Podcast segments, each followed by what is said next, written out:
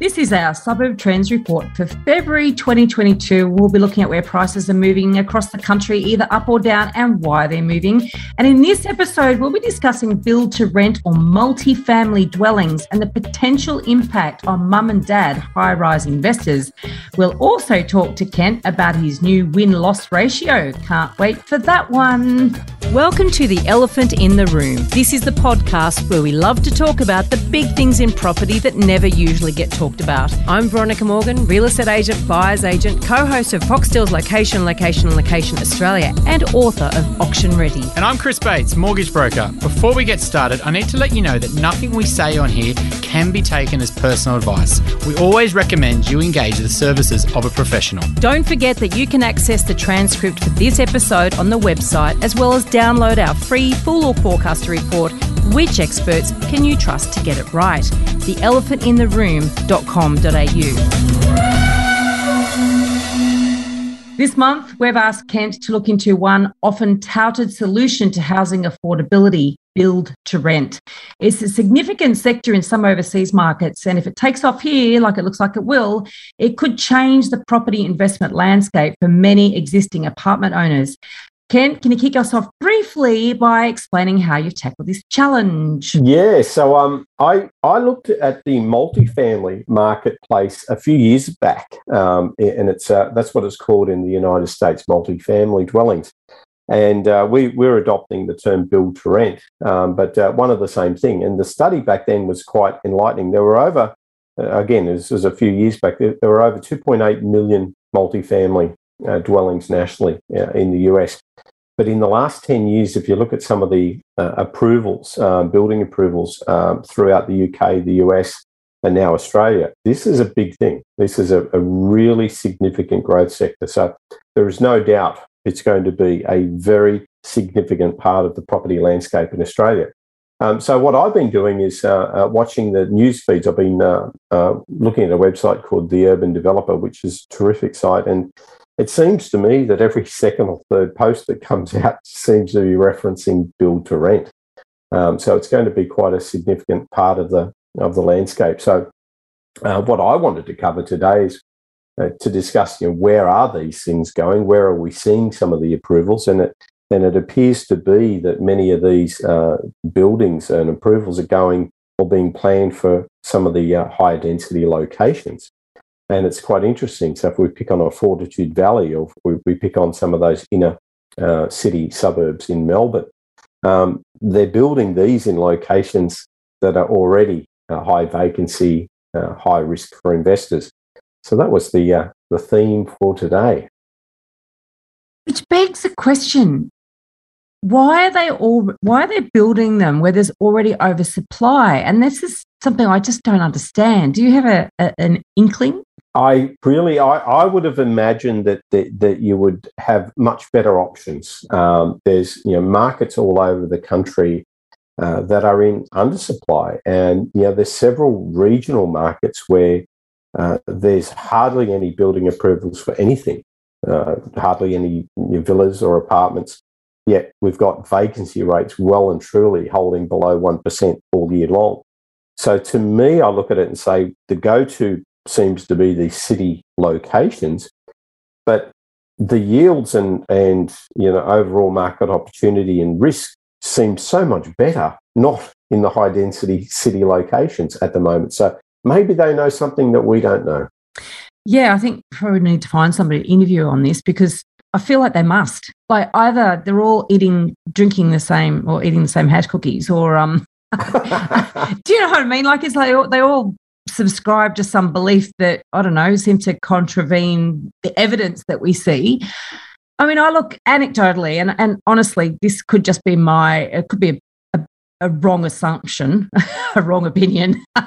um, you know, like for instance, you look in places like Waterloo or you look in Docklands in uh, uh, Melbourne, right? And pre COVID, because I haven't traveled to these places since COVID, but a lot of service departments are in those areas. And I think of one developer in particular, Meriton, who would build these huge buildings and then run a service department business. Now, I don't have any evidence here. I could have made completely the wrong conclusion, but I seem to think I think, oh, why are they running service departments in these areas? Um, can they not sell enough of the apartments that they've built? Like, is is it is it a design? Is it designed to allow them to hold them for that five years for capital gains? Uh, the is it GFC? Uh, what do you call it? GST. I, I don't know. I, and maybe I should just ask the question rather than formulate these these opinions myself. But is there something in the fact that these these are corporate landlords effectively you know, yeah. they're actually the developer and the builder and and then the corporate landlord. It's sort of the same thing in a way, but are they just holding off until there's is a market for whatever it is they've built? But build to rent is a totally different model where basically it's a bit like owning an office tower, isn't it?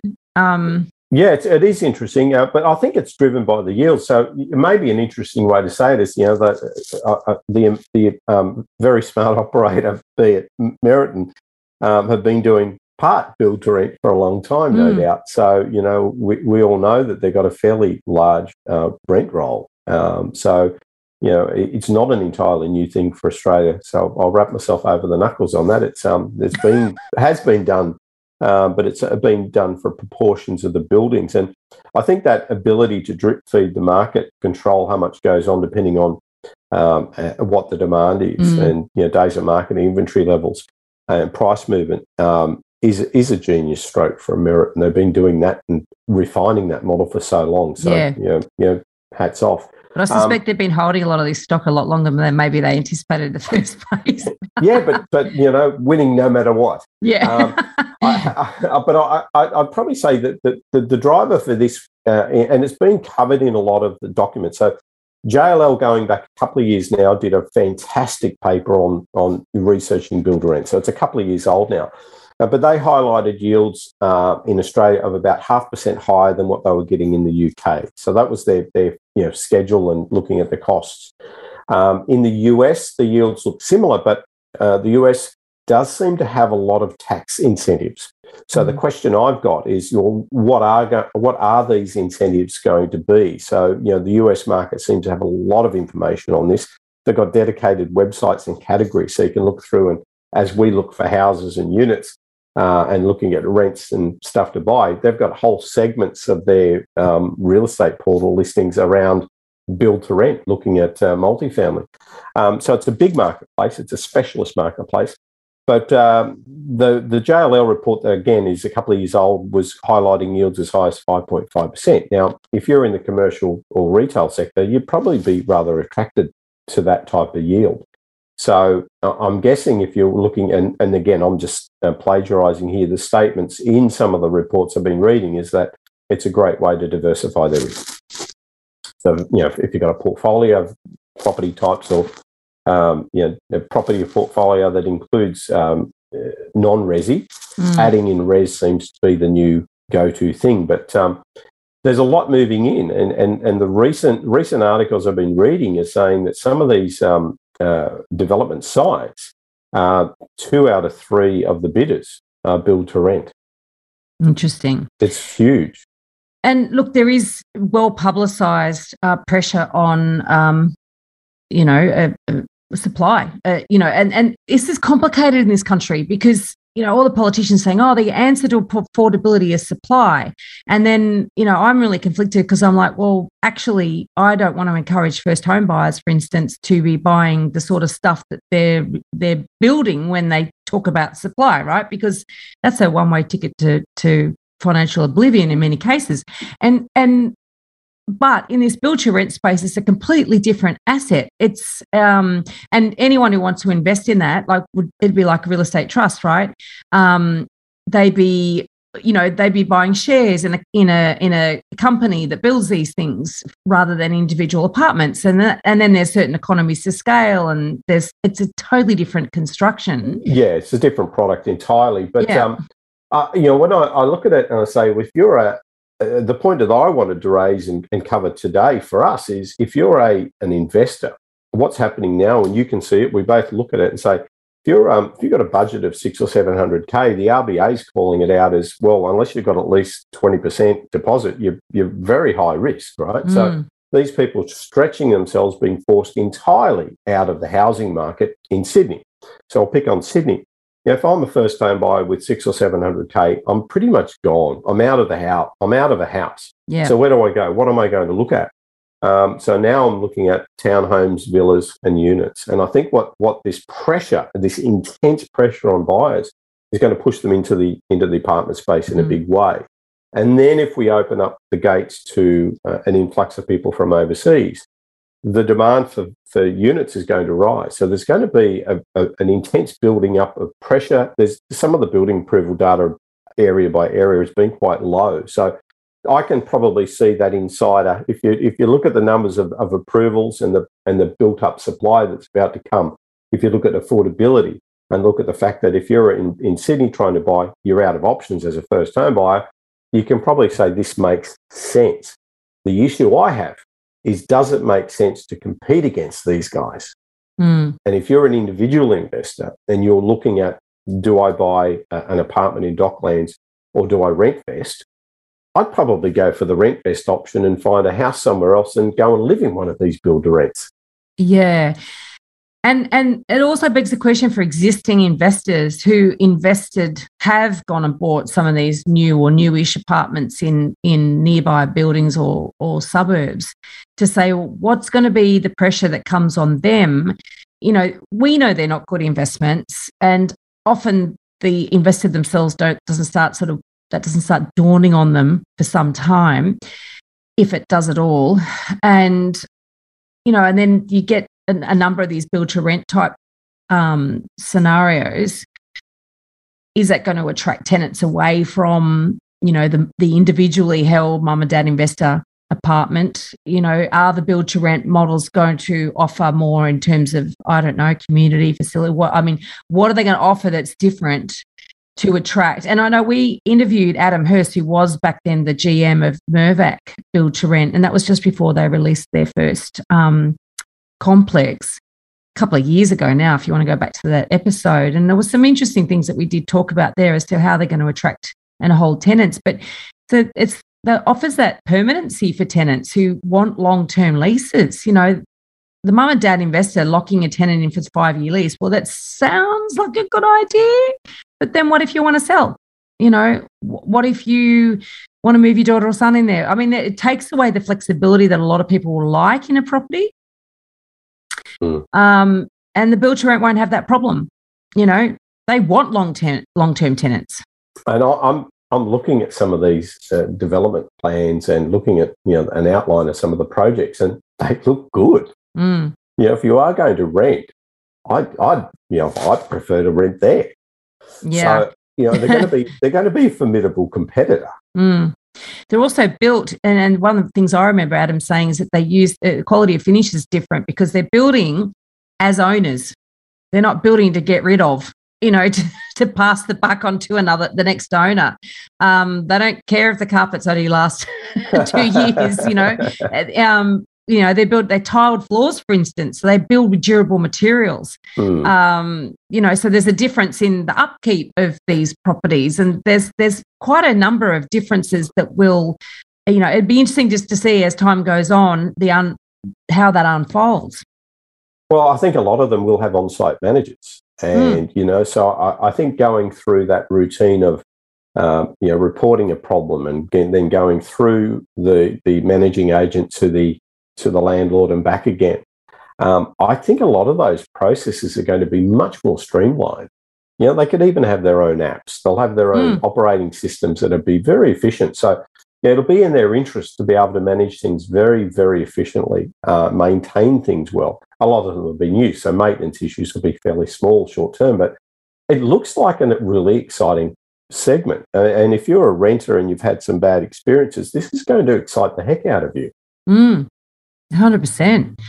So you can definitely see, and there's and there are economies of scale, even just in terms of fixing building defects, and and because they do happen, you know. But the whole process is that a strata owned um, building has to go through, or an individual a strata building with individual lot owners has to go through, will be quite different to one that a corporation owns the building. Um, and you know, I think too that um, the whole process of you know moving in, moving out, there's just that whole streamline, one stop, one stop shop yeah, you can you can definitely see how there'd be some issues uh, or attractions, I guess, for tenants. So, from an investor's point of view, if you to invest in apartments, because I'm not suggesting that all apartments are going to be bad investments, it really does bring front and foremost the, the the need to choose your location very very well the need to be really aware of the scarcity aspect as in what potentially could come on and compete with your property? And what do what do you offer? What does the building offer? What does the location offer um, that can't be replicated? And i think that these are really important comparisons. Because even if you're talking about a big building with loads of facilities you know for an individual investor to buy into a building that offers those facilities that might be attractive to tenants that, that comes at a cost. Strata levies are higher um, you know the the yeah. So interesting stuff. So are we how many has there been any um, is there any data actually with how many buildings are currently out there available? I mean, they take a while to get going, don't they? I mean, they do. So again, the only statistic I had was from this JLL report, which is a couple of years old. So I reckon it's certainly under uh, underestimating the, the volume. So I'm just trying to find the. I'm just flicking through it on the screen here just to, to try and pull it out. But yeah, it wasn't it wasn't as big, but again, you can kind of see the, the, if you look at the trend lines of a, what's happening in the U, UK and the US, the last 10 years has exploded. Mm. And as, as I said earlier on, you know, 2.8 million dwellings in the US under this multifamily. And that will probably be a figure that, because that's a couple of years old when I did that, mm. that's probably going to be wrong. Um, I just pulled that out from an old report I had this morning. So yeah, it's going to be a, a, fairly sizable percentage, but in Australia, just trying to work, I can't see where, where it is, um, the exact statistic. I don't think the numbers look quite big.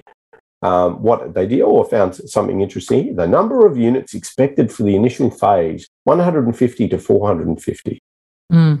that's um mm, uh, so i mean you could guess that probably there's one you know what's currently or what's being built or what exists in the states might be somewhat around about one percent of the total population. I think yeah, I think yeah, I think it's a bit bigger than that. And mm. some of the cities where you look at the percentages can be quite high because again they're concentrated. A lot of these are concentrated in the higher and medium density areas. Yeah, but but that multifamily market is a lot of MAR and PAR investors do that. Now, why do they call it multifamily? Um, I don't know. It's it, you know, yeah, it's an interesting um, terminology, you know it? what I think of when, when I think of multifamily? I think of like the Italian family compound where, you know, nonna and nonna live downstairs and the kids will have an apartment each with their kids, you know, the, with their kids and the, all the grandkids running around. It's, um, it's, it's amazing though that the level of data that you could access in the US for the US multifamily stuff. It was huge. So I was looking at how could you build a pricing estimate model that mm. looked at you know, building a, a, rental estimate, then using machine learning to do a capital value, and you know, you anyway. So um, I think but, it's going to be a rather interesting uh, market, but I'm trying to flick through and find the pipeline here. It's Australian apartment. No, I'm trying to find it. I can't. I didn't have it. I don't have my finger on the pulse for the exact number. Uh-huh. But okay, so but for an investor to look at buying into or buying shares in a company, for instance, that actually does is entering this space, you know, you're, you're effectively buying, um, yeah, you're buying shares, and you're not buying individual or you're not buying real property as as you know an apartment is hmm. called. Mm. Um, the yield is very very important, and as part of that investment, and you're effectively buying into a company. So it's a different thing. Yes, sure, the company may have assets that are buildings that house people, but it is a totally different set of criteria that you would use to decide whether you purchase that sort of asset or shares in that asset versus if you're going to buy an individual apartment yourself. The nice thing from an investor's point of view, you can choose, you can buy a few shares rather than an entire apartment. So, so there's a lot more, you know, ability to diversify, I guess. But the individual apartment holders you know, I think that that's a highly risky segment anyway. We've got so much evidence around that. It's not funny. Um, and this is just going to make it more risky for anyone who currently holds these individual apartments in the in these high density areas. Well, you, you remember 2019 was all, you know, every headline was about building quality fiasco, mm. uh, Opal Towers. Um, you know, there's been some more recent um, uh, issues with um, structural problems. Um, I found one in uh, you know, fair trading inspectors find structural issues at a major Sydney apartment development, but that particular one was a, a prestige eastern suburbs small block of Mm. units. So I, I tried to search and find, you know, the keywords I was doing my desktop research saying solutions to you know, building defects and whatever. And what has the government done this? So uh, it seems to be all the news articles and all the research. So somebody out there will know exactly what's going on, but it, it's not my domain. But I, I tried to find out what what was going on with that whole private certifier building quality problems, you know, because it seemed to be in 2019, it was the only thing that was in the newspapers. Well, and even recently, there's been a, still a number of buildings sort of rolling on from that. There was one very recently, is it in Campsie? Um, that only narrowly avoided being uh, evacuated. The engineers sort of came at the 11th hour and said, actually, we can, you know, do some remedial works to stop it falling into the ground. The building commissioner in New South Wales, uh, David Chandler, who we have interviewed, and and I follow him on LinkedIn. This guy is not a toothless tiger. Let me tell you, this guy means business. And I love his videos on LinkedIn. If you want to get into this and see what's Okay. being done, it's very, look, it, hilarious is not the word really, but sort of is, you know, because he absolutely takes no prisoners. He just basically goes into these buildings and he, and has a cat, someone's filming him and he points out all the shonky stuff and he's, he's got no patience for it either, but he's great at explaining, you know, basically why these are a problem or these, these finishes or, or uh, you know, these, this practices that have been uh, employed in, in constructing these buildings and why it's so diabolical. And and he's he's yeah he's making a lot of enemies. I'm sure he's had a few death threats. Well, yeah. It's, so I was just I, I was reading a headline. This was um 2019, and this was on ABC News. And I get I think some of the greatest feedback you get or in, intel you get is reading the comments at the bottom because some educated you know, people Mm. who may be in the industry comment there. And uh, this headline was buying a new high-rise apartment is a risk best best avoided. So you you know you are fighting against that. Those headlines probably haven't gone away. They're just been lost to COVID. They've been crowded out by COVID in the last couple of years. But you know, I just think if you're buying an apartment, um, you know, you've just got new new level. You've got levels of risk that you don't have in other asset classes. Mhm. And obviously, locations has got to do with it, a lot to do with it. But you know, you need to go and do obviously your strata inspection report. So you got to look at the sinking funds. You got to look at if there's issues there. So you got then you got strata laws and bylaws. You got all that complexity that you may not have in a in the other asset classes. Then you got the defect issue and the quality issue and the perception issue. Um, then on top of that, you've got all the stuff that's my domain, which is you know vacancy rates and high density equaling high risk over the last several years. Mm. Then you've got the difference between, if you look at the average growth rate between, say, 2010 and 2020 on an an- annualized basis, and you compare apartments versus houses all over the country, it's a no brainer. Mm. You know, the, the, the housing market and year on year on year has just been, you know, for, for the majority of um, metro, non rural locations, but your normal suburban type locations, houses have, have, have been by far the better asset class. So I, I just the thing I worry now about apartments is you got all those risks that you and I and we've always spoken about, all that data risks that can be very clearly articulated and, and proven. I've now got a new risk to call out, which is are you going to be buying an apartment that's going to be sitting next to a stunning and very competitive build to rent building? Right. So take that on notice if you're, if you're looking at buying a um a new apartment or newish or even an existing. But yeah, Yeah. it's uh it's an issue. Okay. So um now we are you know we don't always record these in the month that we release them. We are cheating here. I'm sort of bulk recording a bunch in um in December. I should actually mention um, because if anyone's sort of been listening, so this will be going to air in February, and um, if anyone's listening, they're thinking, "Where's Chris gone?" You know, because I haven't even mentioned it. Should mention it. Chris is on paternity leave. He's had uh, a second child, or his wife had a second child in November, and a little boy, and so he's taken some paternity leave and left me in charge of the hen house, which Oh is no. probably why there's been a few few um more i don't know some of the conversations I've been having have been unfettered by Chris's questions. Just get to ask all my questions. Um, anyway, he'll be back soon. He'll be he'll be back rested, and then I, I might have to go and take a break. What do you reckon? Oh, that sounds good. I know. It sounds fair, doesn't it?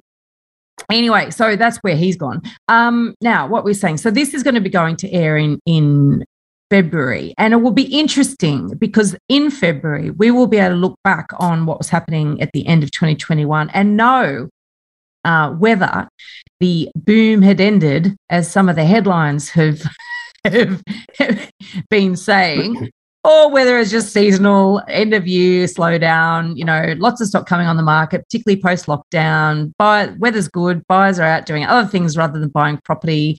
In Sydney, it seems to be that a, a clearance rate in uh, around 73 is no longer a marker of a hot market. It's actually, oh, that's a really slow market. And as one auctioneer said, um, I heard him say to paraphrase was like it's like we were driving down the freeway at 160 an hour and we're slowed down to 120 an hour and we think we're going slow. I think that's a beautiful analogy. I'm looking at um, some of the data now and I'd probably say it's now 50 50. Um, you know, when we both last spoke about this, we had about a third of the markets flat, the third starting to cool, um, and a third still rising. I'll probably say it's now 50 50. Mm. Um, 50 are cooling, um, but again, that's that's the perfect way to describe it. There's still going to be pockets of significant growth. Mm. through it's even in Sydney where people are calling it as the end. It's not. Uh, it, it, gets, it, gets, back to our, you know, my 500 market um, approach that there's 500 markets that I like to an- analyze, um, 350 housing and 150 unit markets. Um, and of those that I now, uh, my, I've just finished my analysis, and I try and do. I use machine learning to forecast just just slightly ahead of the curve. In three months' time, what will the medians be? Medians is a tough one to, to try and mm. forecast. It's a dodgy rec, um, uh, data set to play with because medians, you know, even at the SA3 level, they're dodgy. Yeah. For for by comparison to some of the other metrics. So I like to use days on market and I like to use inventory and forecast where that's going.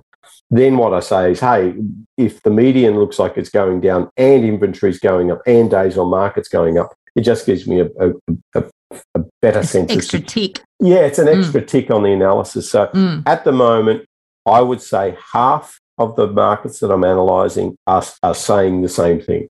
Prices easing, the inventory up, mm. days of market up. And that, I think that's well, a that's to be expected towards the end of the year anyway. That's normal seasonality. Uh, B, it's to be expected when you got two of Australia's biggest markets just came out of lockdown. Um, you know, going into spring. So again, that's going to impact um, on it. And so, it, to some degree, none of that's surprising. But uh, in the data, because you use AI, I love that. So it's uh, Kent's unbiased or agnostic data analysis.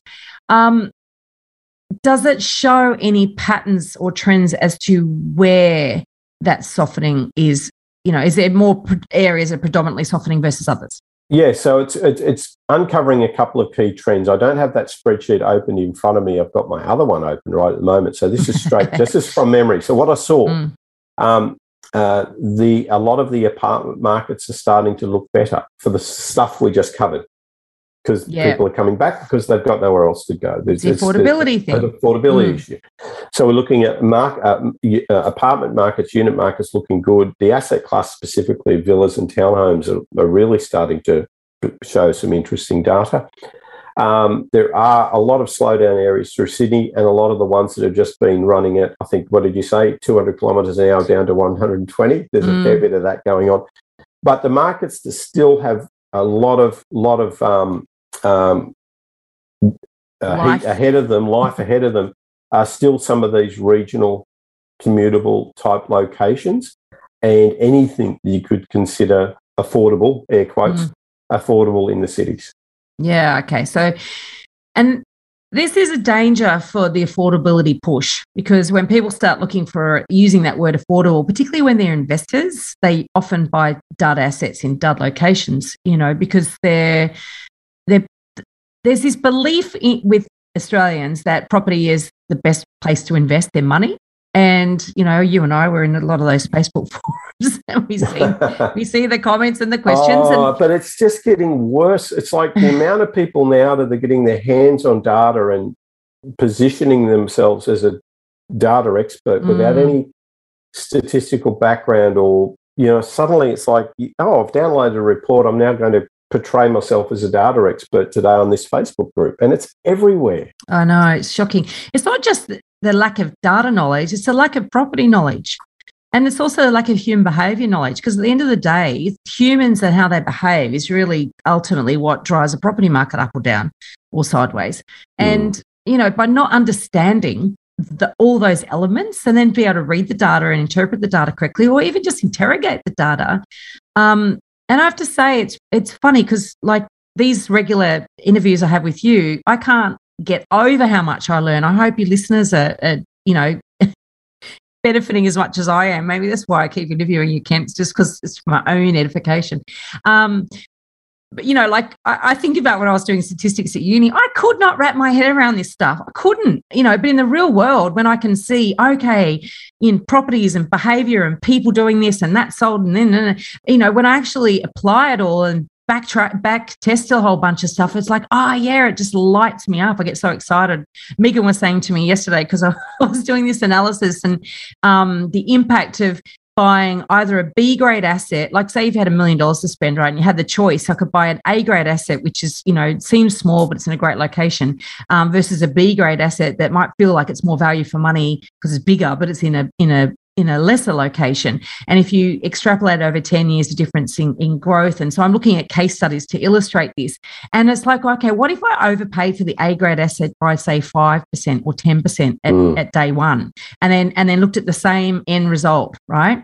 Honestly, the difference, it's worthwhile buying an A grade asset and paying 10% more than buying a B grade asset. Uh, absolutely Shocking. And like my- I, I'm even I'm surprised at the difference. And this this year's been fascinating because we've had this uniform movement uh, of demand or inventory level as my lead indicator and some other key metrics that was almost uniform across the country. Pretty much everywhere around the country, all these markets had the same pressure on them. The, the beauty of this year is that we can now say, well, how did they respond to that pressure? So it's been a brilliant case study year. Mm. Usually it's you know it's it's ripple effect and it's but COVID Yeah. spread out the demand almost everywhere. Yes, there are exceptions because of the high density markets, but putting that to one side, Mm. now you've got the ability to say, well, look at the, the the change in the trend and inventory level for region A, region B, and region C, or market A or suburb, whatever. Now you can see what you just said very Mm. clearly articulated in hard numbers to say what did it do in the last 24 months. And now you can see that. You can and what, what this has taught me is the prime markets, for example, those that are constrained between, say, a main road and then the beach line Yeah, yeah. and you've got the market on one side, on the other side, on the western side, if you're on you know New South Wales, Queensland, Victoria, you've got the you know stuff on the uh, non-beach side of the Mm. main road, and then the beach side. And this, the, what you can see has happened is the ripple effect personified beautifully, Mm. in that the demand along that coastal strip has been very strong, and it's still happening. And it's now flowing out to places like Coffs Harbour, etc. yeah. Um, but again, it's the same point. People would, you know, rather stick to, and the demand goes up higher and higher and higher when they've got the money. And that's the thing. People have got money. I think we're underestimating how many people do have good coin. Mm. Um, The- Yeah. So, what's the fascinating about that is a time like timed data or time series data would be really interesting because then you could start to see well where instantly gets an uplift versus what's the second best what's the bridesmaid suburbs? And people go oh the ripple effect that's a really good thing. It's like sort of if you truly understand in a sort of con- in a in a condensed period of time how somewhere is a second choice and why it's a second choice you know then you know why pa- basically people when when stock levels rise when things slow down when money's scarcer those second choices go to the bottom of people's lists Mm. you know they go no why would i buy why. there Why are they the second choice? yeah And, and know, is that changing yeah, is, is that, exactly. changing yeah Or, or is it just it's the same profile, but it's an extra kilometre away or two Mm. kilometres away. So they're the, almost the ideal ripples because it's just a matter of then supply and demand and time. But if it's um, a second choice because it's next to a coal loader, uh, it may or may not change. Yeah, well, that's the thing, isn't it? Now, one of the things that you've been working on, which is I was quite excited about, because what we're talking about here is that not everybody makes money in property, and in fact, in a rising market, I guess what you're what you've been sort of, I guess, highlighting. I don't know in some of our previous episodes is that when everything's rising, it doesn't all rise equally. Some places and some properties will rise a lot, and others will rise, and then everyone will think they've done well because it rose, but they won't actually compare. They won't say it could have done better or why didn't it do better. There's none of that, eh, that interrogation of the data once again. And then there's so there's opportunity cost, but then there's also outright loss. You know, and even in you know I bang on about the pain and gain report, and you know interviewed Eliza Owen again, and that, episode came out in December. Um, and even in a booming market, so the whole country's booming basically, June 2021 quarter, 8.5% of properties that sold sold at a loss. Now that's a nominal loss. That's on the actual sale price versus the purchase price. Now you've gone a bit further, haven't you? Yeah. I've, um, Oh, I I've love looked at the reality of it to say, I've just come up with a simple arbitrary figure of 75K. I've said, if you're not making at least 75K between the last time you bought it and when you sell it now, you haven't adequately covered your entry and exit costs. Mhm.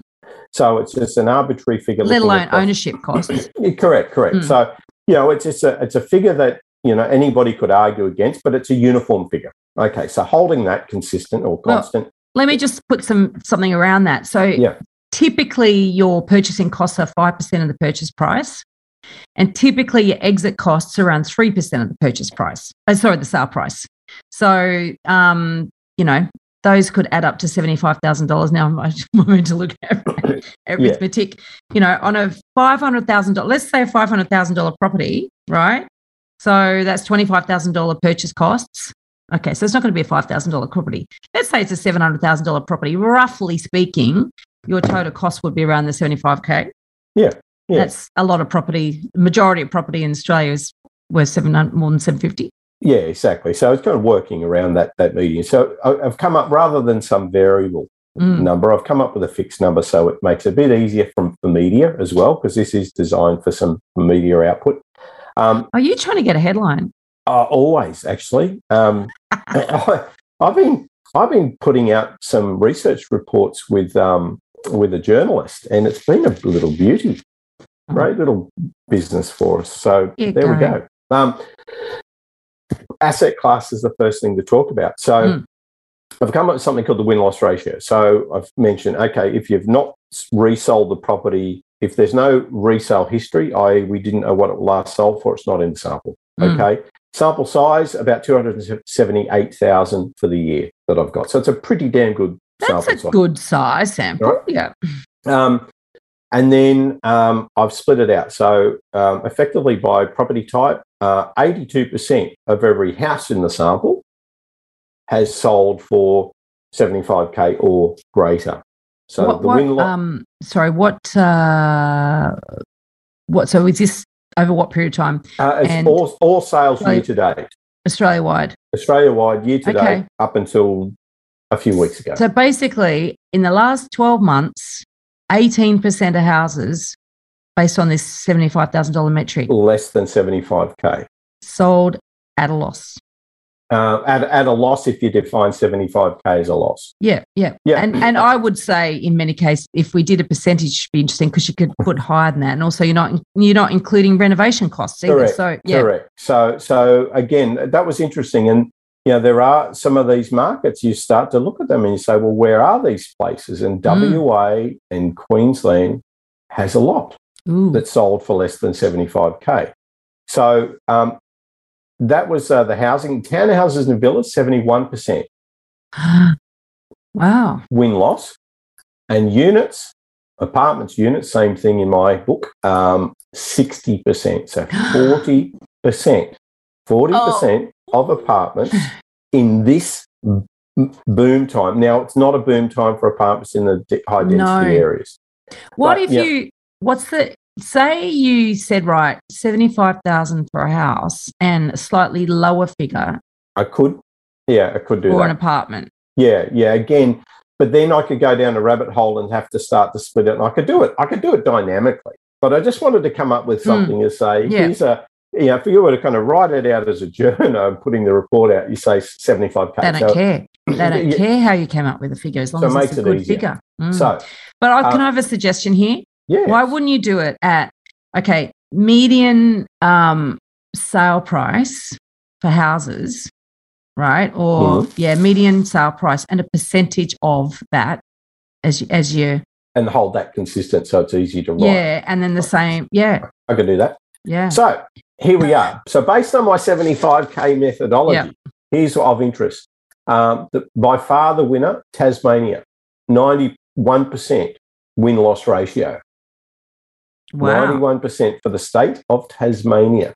New South Wales came in second, 89% of all dwelling types Mm. selling, reselling for 75k or over, followed by Victoria. Last place, WA, I was about to say WA. 49%. Oh wow, this is great. I mean, when we did our where to buy workshop for Home Buyer Academy, um, this should be the first metric. well, I, and then I've done some listicles because I love uh, these things, and I've done the top twenty list. And Richmond Valley Coastal was the number one in terms of Really? the, yeah, not not the not the dollar value gain, but based oh, on for the gain. win- I, was- I thought you were going to say for loss. I was like, This oh, is the win loss ratio. So Yes. it was a 98% win loss ratio um, for Richmond Valley Coastal. Um, and that sample size was just over a thousand properties. And the median gain there was 645K. Mm. So it was interesting. Second, I'll, I'll just do the I'll do the top two or three per state. Warringah was next, and then Pittwater was after that. So wow. these are kind of your well-heeled boom markets, but of interest, um, Manly came in at fourth, and the, the gain there was one point nine five million dollars, two Mm. million buck gain. So a lot of great place to have relatives. If you've got any old rich uh, old uncles, that be nice to your old your old uncle. If- Only if they own in Manly. They've just sold their property. Um, Surf Co- Coast, Bellarine Peninsula, uh, Nillumbik, Nillumbik, Kinglake, and Mornington Peninsula, one, two, and three in Victoria. Interesting. So there was that. You would you'd like to go to Queensland next, wouldn't you? I've got a little theory though. I've got a little theory Okay. happening here. Okay. The peninsulas, okay, they're very much that um, second home. Um, you know, Melbourne, uh, Melburnians having their second home would be down one of those peninsulas. You know, Mm. the um, northern beaches. Remember the northern beaches after the GFC? Oh right? yes. Every second house had a full sales on it, and they had a full sales on it for a long time. it so took- did St Ives. St Ives went through a real Snives did it. Snives did because um, uh, w- whenever there's that finance, because I think uh, back then, you know, back in the early in the 2000s, every time the financial markets had a hiccup, St Ives had a bit of a blip in its market. The I- conniption did it. Well, I'm Hmm. probably making an assumption there might have been a, high, a lot of people leveraging mortgages to buy shares or whatever. Mm, maybe, yeah. There you go. So, so in those, so northern beaches, you know, depending on when people bought property, there's a long period of time where they did nothing, Yeah. and those are areas where really had a massive increase in value in price, uh, price increases as a direct result of COVID. Yeah. Well, people are saying, I'm just going to go and live now in the upper yeah, northern beaches. well, because I can work from home, I don't have to I worry about getting a from bendy bus for two hours to work. yes. At So, that. and this is the thing. uh, Before then, people would move to Avalon, and then go, there's- you know, I'd Oh, speak to some local nuts. agents, uh, agents, and they'd say, "Look, about half the people that move here turn around and go back in a year because it's just too far." And you know, it's you'd be better off going to Central Coast where you get a That's train. exactly. You read my mind. You'd, I, you'd rather go and live in the Central Coast. You could save a million bucks and save half an hour a day. Yeah. So so therefore I'm just querying those particular locations at the top of the list because they in particular they are very very positively impacted by covid if we Mm. can rule out those ones that we know are a bit of no brainer covid um, impacted what sort of what what are the what's the next tier? or some others. yeah. Um, yeah, um, Coffs Harbour was pretty good. So I'll- I'll stay in New South Wales. So Yep. Coffs Harbour did quite well, but what's happening? Coffs is one of those markets now. So you know, you know, the Coastal. people in the forums, they're all kind of starting to, hey, where do I go next? the Where next do I know? Byron Bay. Where do I go? Where do I go? um, so Coffs, but the numbers for Coffs look really positive. Um, so, and if you pick your suburb well, um, so it, it looks good. Baulkham Hills, right. Southern Highlands. So Mm. again, you could argue that's in your COVID piece, right? Mm. Um, and then number eight, Blue Mountains. okay. yeah. Blue Mountains, COVID-y okay, too. bit of COVID, I could get away. Bit tree Leichhardt, Leichhardt, Leichhardt. all right. I sold too early. And then and and and Leichhardt had just made just over a million bucks. And Eastern Suburbs North, okay, the ritzy Eastern Suburbs Mm. North, we had uh, just over twelve hundred in the sample, ninety six percent win loss ratio, held for eight point six five years from the sample. $1.86 million average median gain. Mm. All right. So you basically the sea tree change There's within a, lot. two-hour commute of a There's major lot- city. Yeah. Um, Most of them are like that. I've got yeah. to say, a lot of them fit that bill. Okay, so let's go the other end of the spectrum. You want to talk about the losers, I want to talk about the losers, the bad guys. The bad okay. guys. okay, so we've got the sad regions, guys. the bottom 20 SA3 regions with the um, worst win loss ratio. Mm, Okay. Um, now, some of these, um, effectively, the median loss was just zip. The median ended up nothing. Um, and I think there's something in that, in that people are happy just to sell for what they bought it for. And I think it's a Mm. psychological thing. So that's Yeah. an interesting statistic. I don't want to lose money. I don't want to sell for it. Yeah, but you did lose money, even You if you it for the money. same price. But, Exactly. but there's this sort of no, it's lost Yeah. aversion. Yeah. And most of the medians in this top 20 list actually were zero, wow. which is interesting. Okay, so the median win loss zero. Um, at the period owned. the period owned, uh, I'm just, I'm now switching. So, So, like, how many years did it take him to get nowhere? Yeah, yeah, um, 7.89 over the 20 regions. So, what is the Wow. region? It's an SA3. Yeah, got it. Statistical area three. Anyone listens to the show knows it's my go to. Yeah. Um, Goldfields, WA. Cool. Is that, that's me. I'm just going to have to say, I don't know if you could, um, I Is that did your you, phone ringing? did you hear that? No, I didn't. No, I it. heard, I heard it in my, In my, ear. in my ear thing. So it's like, No. oh gosh, I had it on silent, but it's gone through the, the Mac. Oh, it's weird that. So WA Goldfields, Ah, followed by Queensland Burnett. Now Burnett, I think, do you know where Burnett is? no. Burnett's kind of up near Bundaberg, but inland. Mm. okay? Mining is that the primary? Um, Mm, Yeah, I could probably. Um, I'm trying to zoom. I've got the map here, but it's a PDF map, so I'd need to. Yeah, probably. I'm just going to say yes um, for the sake of it. Um, so no doubt, probably is. Um, WA Belmont, Victoria Park, WA Midwest, WA Bunbury. But here's one that's interesting. So all of those first lot all look like your mining counts. Okay, all so WA. all look like you know your Queensland W. But here's here's the first one that's uh, number six on the list: Perth City. Mm. So that's your apartments.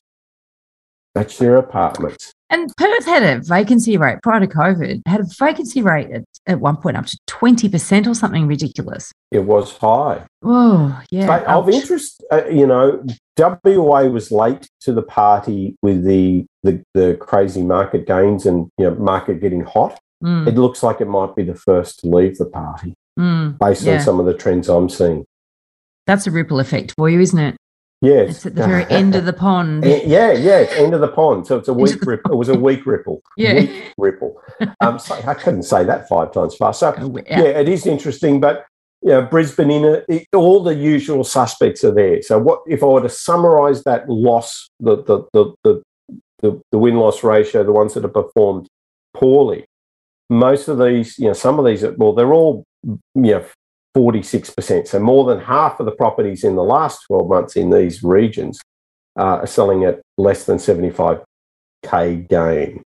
And one of the things that I'm seeing in a lot of those forums is people talking about WA. Oh, we should be, you know, it's got to come good. You know, that sort it's of, scary. It's scary. and look, it, it, there seems to be, I don't know if I'm just noticing it more now, but there's more and more people um, actually getting on a soapbox and um, saying silly things about the marketplace. And it's just um, unfiltered. It's out in these forums. It's being heard by thousands of people. I know. And it's absolute SH1T. It's heartbreaking, actually, if people do actually take it. I saw one person saying, "Here's my formula. Use gut. Use you know step one, step two. You know what his step three was? Use your gut feel. Don't use data. Use your gut feel. That was his number three. So this was a, an advisor. This was a buyer's agent advising people on where to buy. And his third point was, don't use data. Use a gut feel. Go, you good thing. Uh, anyway, I just, ugh, it's, Okay. yes, shouldn't be allowed to call themselves buyer's agents. And number seven. Number se- on the on the bad list, are we? Mm, We're still on. yeah. Okay, so we've Yeah, gone through Bunbury, Perth City, Eyre Peninsula, and Southwest, South Australia. All right. And number eight was Gladstone. Number- Famous, famous mining town.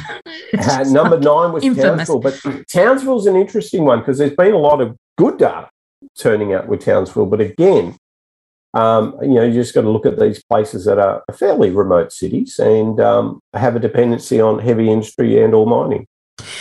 I mean, Townsville was touted as, you know, I remember some years back, it's going to go off because there's an airport and there's a Mm. this and there's a that and all this infrastructure, blah, blah, blah. And then I've met more than one um, self managed super fund investor who got spruiked into buying some apartments in Townsville and, you know, ended up basically six, seven, eight, nine years after buying it, realizing they've done nothing. Um, awful, awful. Well, probably one of that 57% because the Mm. win loss ratio there was 43. So 43% sold above 75K. 57% didn't.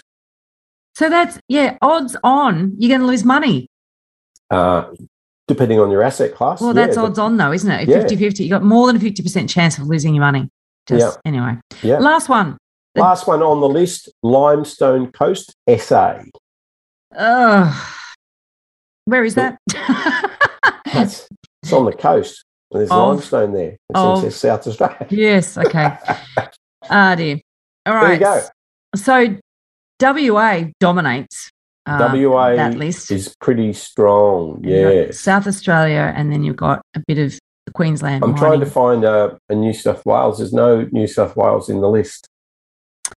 And listen, this is interesting too because, you know, once again in these forums, you go, oh, I'm not going to invest in, I don't know, New South Wales, Sydney, whatever, Melbourne, because it's had its run. it's just Mm. like markets don't just have one run, Mm. they just, Well, you, we've said this. Remember, if Yeah. you look at the eastern suburbs through the long, long period where you've gone through some serious recessions, we're not just talking people who've entered the market in the last 20 years. We look back 30, 40 years. Um, I was looking to buy an apartment in Coogee and I did the deep dive analysis. And, you know, what happens in these gold suburbs, these gold Yeah. areas, is they just flatten in the really, really hard times. they don't have to sell. Don't have They to don't sell. have to sell. And interestingly enough, and I was actually listening to one of your suburb trolls um, episode, a quite serious one actually, where you were talking about the gap between, you know, the privileged investor who can afford to buy A grade, and, and if you you know looking at that coastal um, strip versus the investor that is driven to find affordable areas, affordable locations, affordable types of properties, and uh, that gap is getting wider. It's like decoupling. It's like it's, it's two different really markets. scary. So the, Mm. the you know if you're a young family and you've got 700k budget, you've got the RBA banging on rightfully saying high risk, high risk. Mm, So you, you've got all these pressures, and so what am I going to do? What do I either rent, or do I go and buy a house in one of these areas, or do I go to an apartment? mm, And, that, and so you're being squeezed, and the pressure, the pressure, and the risk, just because you're not from a wealthy family. mm. You don't have to be wealthy, but just a family that's going to give you a leg up. If you're in that category, you are up against it because now we're creating intergenerational risk Mm, yes. because you don't have the privileges that your parents had to go and buy in a 10k from the city spot for a reasonable price. You're Yeah. now buying in a 200k from the city at an affordable price or buying an apartment. Yeah. And that worries me. And I just don't think governments are fronting up. They're effectively leaving it back. To, ha- what a nice segue back to they're leaving it to the build to rent sector to fix it. You know? Well, yeah. And in fact, I, I was thinking the segue back to that as well, in the sense that from an investor point of view, if you can't afford to buy an A grade quality asset, and that is expensive, and I've said many times, investing in property is rightly or wrongly, it's a rich man's game, a rich person's game, right? Um, because you do need to have a good income to better sustain and support, you know, the ownership costs of an A grade asset. And um, so maybe the build to rent will offer safer potentially, and this is no not definitely not a re- endorsement or a recommendation, but potentially the build to rent may offer a, a less leveraged, less risky way to invest less amount of money in the property market for those who can't afford to buy A grade assets. So potentially there's an opportunity there that you know we'll have to keep an eye on. Yeah, or or uh, it gives you a, a better option to be a stable rent investor. Mm, absolutely, and, that's my that's my angle on all this. Is I would personally rather you know live in a in a long term lease um, in a in a really well designed, well managed uh, build to rent property, Yeah. and buy something in a a good spot. You know, if I had a Mm. million bucks to spend and I wanted to live in the city, I'd probably do that and go and spend a million bucks somewhere else, up and down the coastline somewhere. I'm inclined to agree. Well, thanks, Ken. That's been a great chat and some excellent insights. Um, can I ask next time we meet? And so we're doing this slightly less frequently, so every two months. Now, I think what would be really good to talk about would be how about we do a Q&A on because we get we see these forums everyone's asking where should i buy and they ask well you know i've heard x x location is a great place to invest how about we do a q&a location based q&a so listeners send in your questions Mm. and we'll do kent's data driven q&a location q&a Suburb karaoke. suburb that's what you call it that's so much catchier so it's- it's an elephant suburb karaoke right send in your questions listeners about your locations and we'll do data dive on them Very good. excellent thanks Thank you. If you're looking to buy your dream home or an investment property in Sydney's inner west, eastern suburbs, or North Shore, my team and I can help you buy without regrets. Reach out via my website, gooddeeds.com.au. If you're looking to buy your first home, thinking of upgrading into a new one, or purchasing an investment property anywhere in Australia, my team love to carefully guide you on this journey. And most importantly, get the finance right. Reach out via our website, wealthful.com.au. Thanks for joining us. We'd love to see you again. And remember, don't be a Dumbo.